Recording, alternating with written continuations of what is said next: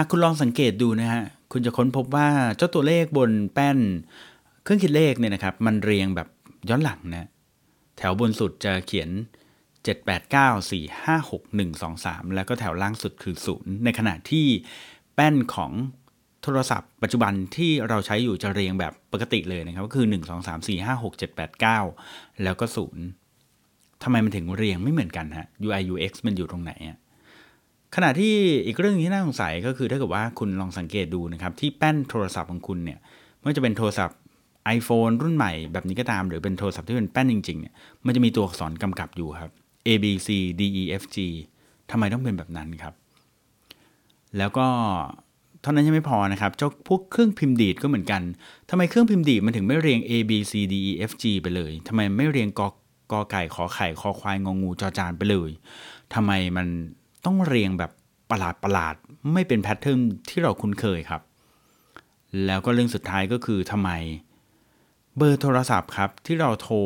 ออกไปหาตำรวจนะถึงเป็นเบอร์ 191 หรือเบอร์นายวันวัน911 ด้วยครับทำไมไม่เป็นเบอร์อะไรที่แบบง่ายกว่านั้น วันนี้ดีไซน์ยู่ตรงซีมีคำตอบครับกับเรื่องของดีไซน์ที่คุณพบทุกวันแต่มองไม่เห็นครับ กับ EP ที่ 26 ความลับของแป้นบนเครื่องคิดเลขโทรศัพท์ และเครื่องพิมพ์ดีดครับ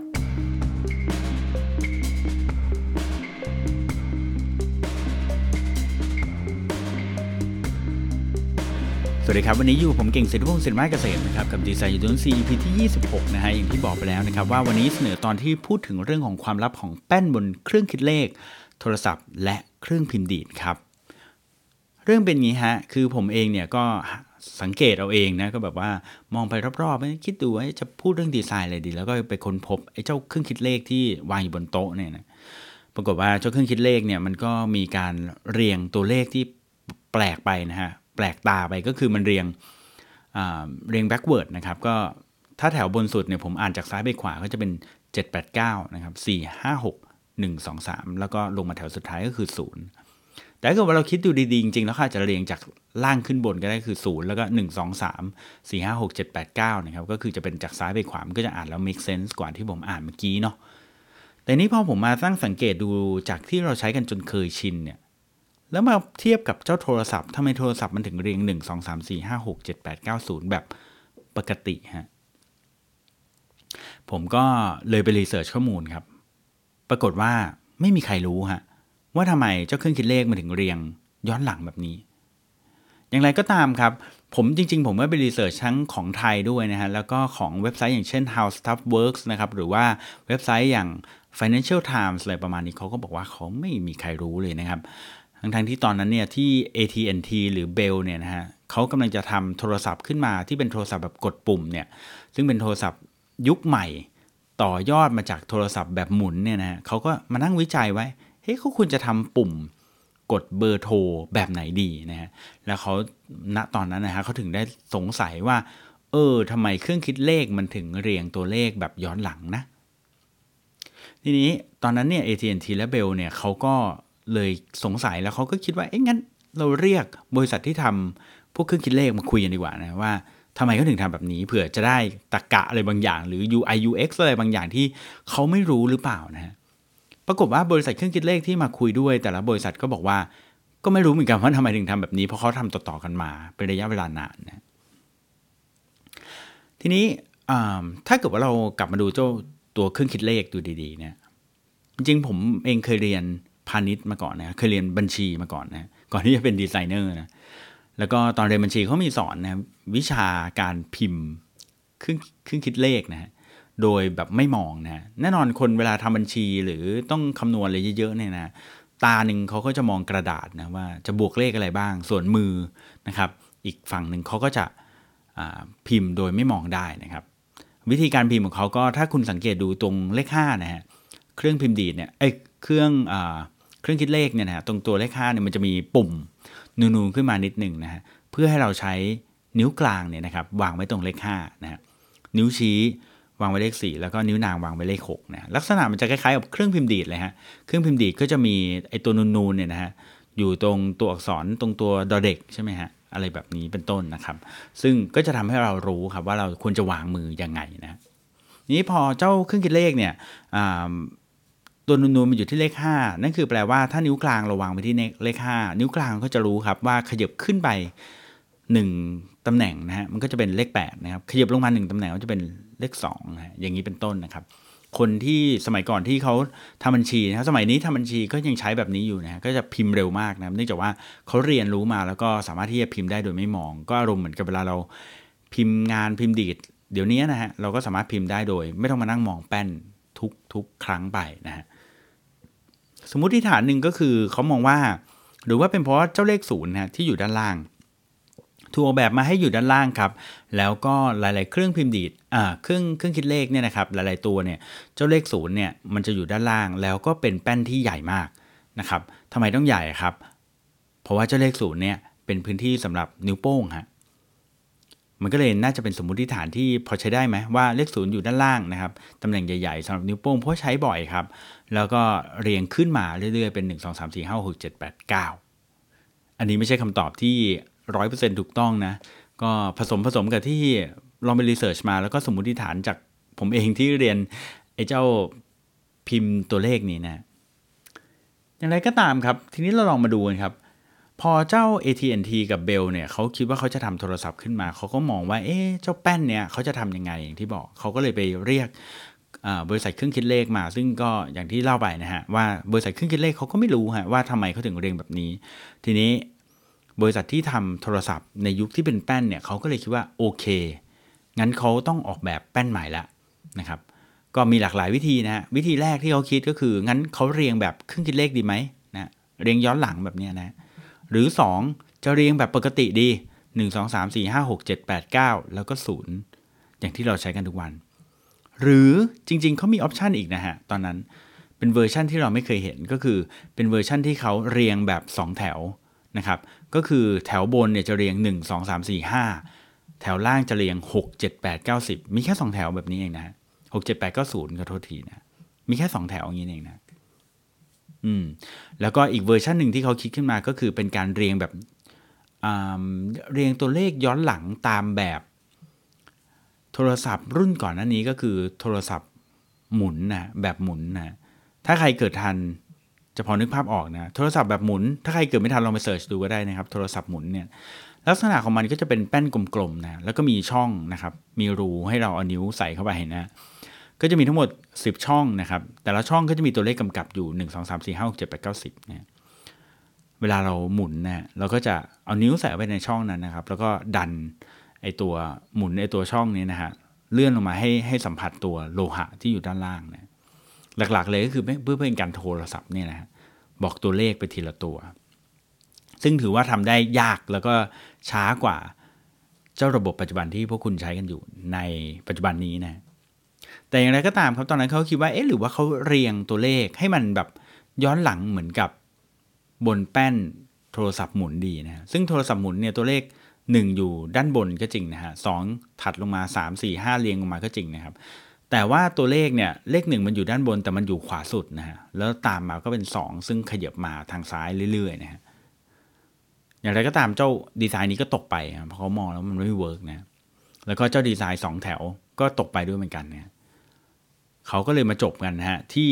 ดีไซน์ที่เราเห็นกันทุกวันนี้ก็คือ 1 2 3 4 5 6 7 8 9 0 โดยหนึ่งในสมมุติฐานที่เขาบอกว่านอกจากจะเป็นการเรียงตัวเลขที่ make sense สำหรับเราแล้วเนี่ย เขายังมองว่าเขาไม่อยากให้คนเนี่ยที่สมัยนั้นเนี่ยนะฮะพิมพ์เครื่องคิดเลขได้อย่างรวดเร็วเนี่ยสามารถพิมพ์เบอร์โทรศัพท์ได้อย่างรวดเร็วได้ด้วยเหมือนกันเนี่ยซึ่งอันนี้ก็ไม่แน่ใจเหมือนกันว่าจริงมากน้อยขนาดไหนนะแต่เรื่องที่จริงเลยนะฮะแล้วก็เข้าใจได้อย่างแน่นอนเลยก็คือ เจ้าตัวอักษรครับที่อยู่บนแป้นโทรศัพท์ครับ เคยเห็นไหมฮะตัวอักษรที่อยู่บนแป้นโทรศัพท์ครับบนแป้นโทรศัพท์เนี่ยนะฮะมันจะมีตัวอักษร A B C D E F G H I อย่างนี้นะฮะ อยู่ตามตัวเลขคำถามคือคุณรู้ไหมฮะว่า เขามีเจ้าพวกตัวอักษรพวกนี้ไว้ทำอะไร เมืองไทยไม่ค่อยมีใครใช้ตัวอักษรพวกนี้นะ เอาเข้าจริง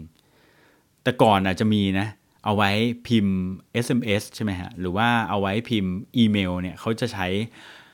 เจ้าแป้นพิมพ์พวกนี้เป็นเป็นตัวพิมพ์นะอย่างเช่นผมจะพิมพ์ตัว C cat mail อย่างเงี้ยนะผมก็ต้องกดเลข2ใช่ไหม สามครั้งมันก็จะเป็นตัว C อะไรประมาณนี้นะฮะ ก็จะเป็นแบบนั้นไปเอาไว้พิมพ์ตัวอักษรซึ่งพิมพ์ยากมากนะสมัยก่อน แต่ว่าความจริงแล้วเขาไว้ใช้ทำอะไรครับ ตอนผมอยู่อเมริกาเนี่ยนะฮะ เจ้าตัวอักษรพวกนี้มีประโยชน์มากเลยนะครับ เพราะว่าเขาเอาไว้ใช้สำหรับเป็นตัวอักษรที่ทำให้คนจำเบอร์โทรศัพท์คุณง่ายขึ้นครับ อืม ยกตัวอย่างเช่น ผมอาจจะบอกว่า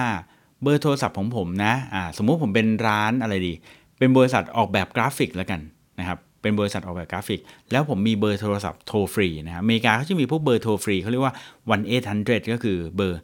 1800นะแล้วเวลาเขาจะบอกเบอร์เนี่ยเพื่อให้คนจำง่ายบางทีเขาไม่บอกเบอร์ 1800 277 1659 อะไรเงี้ยโอ้โหจำยากมากเลยอะไรนะ277 อะไรเงี้ยจำยาก เขาก็เลยจะบอกเป็นตัวอักษรครับ เช่น 1800 กราฟิก แบบนี้ยกตัวอย่างนะ อันนี้คนก็เอ้ย ฉันอยากจะโทรหาละ1800 อันนี้เป็นเบอร์สากลนะ ที่เขารู้อยู่แล้วว่าเบอร์นี้คือเบอร์ฟรีเขาจะเรียกว่า 1800 นะฮะแล้วก็คำว่ากราฟิกอะตัว G อยู่ตำแหน่งไหนนะฮะสมมุติว่าในกรณีนี้เนี่ย ขอเปิดดูโทรศัพท์นิดนึงตัว G เนี่ยนะก็อยู่ตำแหน่งเลข4นะแล้วก็ R ก็อยู่เลข7นะครับ อย่างนี้นะครับ A ก็อยู่เลข2นะครับอ่าแล้วก็ P นะครับ P อยู่เลข7นะครับ แล้วก็ H อยู่เลข4นะครับ แล้วก็ I ก็เลข4นะครับ แล้วก็ C ก็อยู่เลข 2 อีกที ดังนั้นเขาก็สามารถที่จะกดเบอร์โทรศัพท์ได้แหละนะครับ โดยที่ไม่ต้องจำเลข ทีนี้เจ้าการทำแบบนี้เนี่ยบางคนอาจจะสงสัยเอาแล้วอย่างนี้ผมทำร้านกราฟิกแบบนี้ผมก็ได้เบอร์คำว่ากราฟิกนี้เลยเหรอ ก็ไม่นะฮะจริงแล้วเบอร์พวกนี้เวลาเขาจะได้มาเขาต้องไปซื้อเอาครับ แล้วก็ใช้ตัวอักษรที่เราอยากได้ แล้วก็มาดูครับว่ามันเป็นเบอร์อะไรจากนั้นเขาไปซื้อมา นะครับซึ่งก็จะทำเฉพาะบริษัทใหญ่ๆเท่านั้นที่จะสามารถทำได้ อย่างไรก็ตามเจ้าบริษัทเล็ก ๆ อย่างเราหรือว่าบางทีเป็นเบอร์โทรศัพท์บ้านเนี่ยเขาก็จะมีเว็บไซต์นะฮะที่คำนวณให้ดูว่าถ้าสมมติว่าเบอร์บ้านคุณเนี่ยเป็นเบอร์โทรศัพท์เบอร์นี้เนี่ยมันจะประกอบมาเป็นคำว่าอะไรได้บ้างนะเผื่อเวลาคุณบอกเบอร์เพื่อนครับแทนที่จะมาบอกว่าเบอร์เอาศูนย์แปดหนึ่งหกห้าเก้าอะไรอย่างนี้ไม่ต้องบอกนะคุณบอกเลยศูนย์แปดหนึ่งกราฟิกเนี่ยสมมติยกตัวอย่าง เพื่อนคุณก็สามารถที่จะจำเบอร์คุณได้นะฮะ ซึ่งเรื่องนี้ผมก็มาดูว่าเออเมืองไทยไม่ค่อยมีใครใช้นะจริงถ้าเกิดว่าได้ใช้จริงๆก็น่าจะแบบสนุกดีนะเวลาบอกเบอร์ตามร้านอาหารอ่าร้านนี้เบอร์อะไรอะไรอย่างเงี้ยนะครับ เราจะได้แบบจำได้ แต่ว่าเมืองไทยมาถนัดกับตัวเลขที่แบบว่าสั้นๆ มากกว่าอย่างเช่น 1 1 1 2 อะไรอย่างเงี้ยนะครับ อะไรประมาณนี้ก็จะเป็นเบอร์ที่แบบว่าเราเข้าใจง่ายมากกว่า เท่านี้ยังไม่พอครับเราลองมาดูเรื่องของตัวเบอร์แล้วเราก็มานึกถึง ตัวเลขเบอร์อีกอันหนึ่งนะฮะก็คือเบอร์โทรศัพท์ตำรวจฮะทำไมเบอร์โทรศัพท์ตำรวจเนี่ยที่เราดูในหนังอย่างเช่นหนังฝรั่งมันจะต้องโทรในวันๆอย่างเงี้ยหรือว่าแบบถ้าเบอร์เมืองไทยก็เบอร์อะไรหนึ่งเก้าหนึ่งทำไมถึงต้องออกแบบเบอร์หนึ่งเก้าหนึ่งหรือในวันๆทำไมไม่แบบเป็นเบอร์แบบหนึ่งหนึ่งหนึ่งสองแบบเนี้ยทำไมไม่เป็นเบอร์แบบนั้นนะ มีคนหนึ่งเคยบอกผมมาครับว่าเขาตั้งใจออกแบบเบอร์แบบนี้ เพราะว่าเป็นเบอร์ที่อยู่ไกลกันที่สุดแล้วนะครับหกับ 9 นี่อยู่ไกลกันที่สุด แล้วเขาออกแบบมาเป็นแบบนี้เพื่อป้องกันการโทรผิดพลาดครับเผื่อบางทีเรากดเบอร์ผิด หรือว่ามือเผลอพลาดพังไปโดนแล้วแบบไปลั่นที่สถานีตำรวจนะครับก็จะได้เป็นการป้องกันการผิดพลาดดังนั้นคนที่ตั้งใจจะโทรในวันๆหรือ 191 จริง ๆ เนี่ยก็ต้องเป็นคนที่ตั้งใจกดด้วยนะครับอืม แม้กระทั่งเบอร์โทรศัพท์ตำรวจจะมีการออกแบบ ใช่ไหมฮะทีนี้ตรงนี้มันก็ทำให้เรามาคิดอีกครับว่า เออ เจ้าเบอร์โทรศัพท์ตำรวจเนี่ยครับหนึ่งเก้าหนึ่งหรือนายวันวันมันก็กดยากแล้ว แต่มีใครไหมฮะ ที่ทะลึ่งกดเบอร์โทรศัพท์ตำรวจเพื่อโทรเล่น มีแน่นอนนะครับ มีคนมือบอลโทรแน่ๆนะครับถ้าเป็นเมืองไทยนะครับ กดโทรไปผมไม่รู้ว่าเกิดอะไรขึ้น แต่ถ้าเป็นที่อเมริกาเนี่ยอเมริกาเขาเร็วมากนะฮะถ้าเกิดว่ามีคนกดในวันๆขึ้นมา แล้วแจ้งเหตุด่วนเหตุร้ายขึ้นมาเนี่ยนะฮะตำรวจเนี่ยสามารถที่จะถึงสถานที่นั้นได้ภายใน 5-10 นาทีเลยเเขาเคลมว่าอย่างนั้นนะเขาสามารถไปถึงได้ภายใน 5-10 นาทีเลย เพราะตำรวจเขามีค่อนข้างกระจายทั่วพื้นที่นะในขณะที่ถ้าเกิดว่าเรากดไปแล้ว เราเรียกมาแล้ว แล้วปรากฏว่า มันไม่ได้มีเหตุด่วนเหตุฉุกเฉินจริง ๆ อันนี้คุณมีมีโอกาสโดนจับได้นะเพราะถือว่าแจ้งเรื่องเท็จนะโอเคครับ วันนี้เรามาพูดคุยถึงแป้นหลายๆอย่างแป้นเครื่องคิดเลขนะครับ แป้นเครื่องอโทรศัพท์แล้วนะครับอีกแป้นหนึ่งที่อยากจะเล่าให้ฟังก็คือ แป้นเครื่องพิมพ์ดีดฮะพอผมมานึกถึงแป้นแต่ละแป้นแล้วก็อดใจไม่ได้ที่จะนึกถึงแป้นเครื่องพิมพ์ดีดเคยสงสัยไหมว่า แล้วทำไมเจ้าแป้นเครื่องพิมพ์ดีดมันก็เหมือนกันนะ ทำไมมันไม่เรียงให้มันง่าย ๆ แบบ A B C D E F G A ถึง Z ไปเลยง่ายๆ หรือทำไมไม่เรียงกอไก่ถึงฮอนคูกง่ายๆ ไปเลยฮะทำไมมันต้องเรียงยากๆ แบบฟอหอกอดอเอกอาสวให้แบบมันยากแล้วเราก็จำไม่ได้ใช่ไหมยิ่งยิ่งไปกว่านั้นก็คือเวลาเราจะหาเนี่ยเราอุตส่าห์ท่อง A ถึง Z ได้แล้ว ท่องกอไก่ถึงฮอนคูกได้แล้วอะทำไมเราถึงทำไมเขาถึงไม่เรียงเราถึงจะได้หาง่ายนะฮะ M อยู่ต่อจาก N อะไรเงี้ย O P Q อยู่เรียงกัน จะได้ง่าย เป็นอย่างนี้ครับ ถ้าเราสังเกตดูนะครับ พวกนี้เนี่ยเป็นการพิมพ์โดยเอ่อโดยเป็นการเรียงตัวอักษรนะครับ โดยวัดจากจำนวนตัวอักษรที่ใช้บ่อยครั้งหรือไม่บ่อยครั้งนะครับทำไมต้องดูว่าบ่อยครั้งหรือไม่บ่อยครั้งยังไงนะครับ ข้อแรกเลยก็คือว่าถ้าเกิดว่าตัวอักษรกลุ่มไหนที่เราใช้บ่อยๆเนี่ยมันจะอยู่ตรงตรงโซนกลางๆนะครับ เราก็จะได้พิมพ์ได้ง่าย พิมพ์ได้อย่างรวดเร็วนะครับ ในขณะเดียวกันครับ ในสมัยก่อนเนี่ยคือเครื่องพิมพ์ดีดเนี่ยมันไม่ได้เป็นแบบคอมพิวเตอร์แบบนี้นะฮะมันจะเป็นเครื่องพิมพ์ดีดที่มันมีก้านเหล็กนะฮะที่เวลาเรากดตัว A ลงไปแล้วเนี่ยนะฮะมันก็จะมีก้านเหล็กนะฮะที่วิ่งออกไปนะครับ แล้วก็ไปปั๊มกับหมึกแผ่นผ้าหมึกนะฮะแล้วก็ไปปั๊มที่ตัวกระดาษที่เรากำลังพิมพ์อยู่นะครับทุกอย่างมันมีขั้นตอนหมดนะฮะมีแท่งเหล็กที่วิ่งไปกระทบกับ ผ้าหมึกนะครับแล้วก็กระทบกับตัวกระดาษเราถึงจะพิมพ์มาเป็นตัวอักษร ดังนั้นเนี่ยเวลาที่เราพิมพ์ดีดนะฮะแล้วเราพิมพ์ไวๆเนี่ยนะโอกาสที่เหล็กเนี่ยมันจะไปชนกัน กลางอากาศเนี่ยกลางกลางทางนะฮะหรือว่าไปชนกันไอ้ตรงกระดาษเนี่ยก็มีเยอะเหมือนกันนะครับ ถ้าเกิดว่าตัวอักษรที่เราพิมพ์เนี่ยมันมีเอ่อเรียกว่ามันตัวติดกันนะครับ มันมีระยะที่ใกล้กัน มันก็จะบางทีเหล็กมันก็จะไปติดกันนะครับ ทีนี้การออกแบบตัวอักษรบนแป้นพิมพ์ที่เขาไม่เรียง A B C ถึง Z ก็เพราะว่าเขาเรียงตัวอักษรให้ 1 คือใช้ง่ายและ 2 คือเพื่อไม่ให้เจ้าเหล็กเนี่ยนะครับติดกันนะครับให้โอกาสที่มันจะติดกันเนี่ยน้อยที่สุดนะครับ และนี่คือความลับของแป้นต่างๆนะครับ บนเครื่องคิดเลขบนโทรศัพท์และบนเครื่องพิมพ์ดีดฮะผมว่า เรื่องพวกนี้ก็น่าสนใจนะ เป็นอีกหนึ่งดีไซน์นะครับ ที่เราพบทุกวันแต่เรามองไม่เห็นนะครับ กับดีไซน์โดนซี EP ที่26 ครับ ขอบคุณทุกคนที่ติดตามนะครับสำหรับวันนี้หวังว่าทุกคนจะได้ความรู้ไปไม่มากก็น้อย บางเรื่องก็เหมือนกับเป็นเรื่องที่แบบว่าลึกลับซ่อนอยู่ แล้วก็ไม่มีใครรู้เลย แต่บางเรื่องก็เป็นเรื่องที่น่าสนใจเหมือนกันเราใช้อยู่ทุกวัน แต่ไม่เคยรู้คำตอบมันเลยนะครับสำหรับวันนี้เท่านี้ก่อนกันนะครับกับผมเก่งสิทธิพงศ์สินไม้เกษม แล้วพบกันใหม่ EP หน้า สวัสดีครับ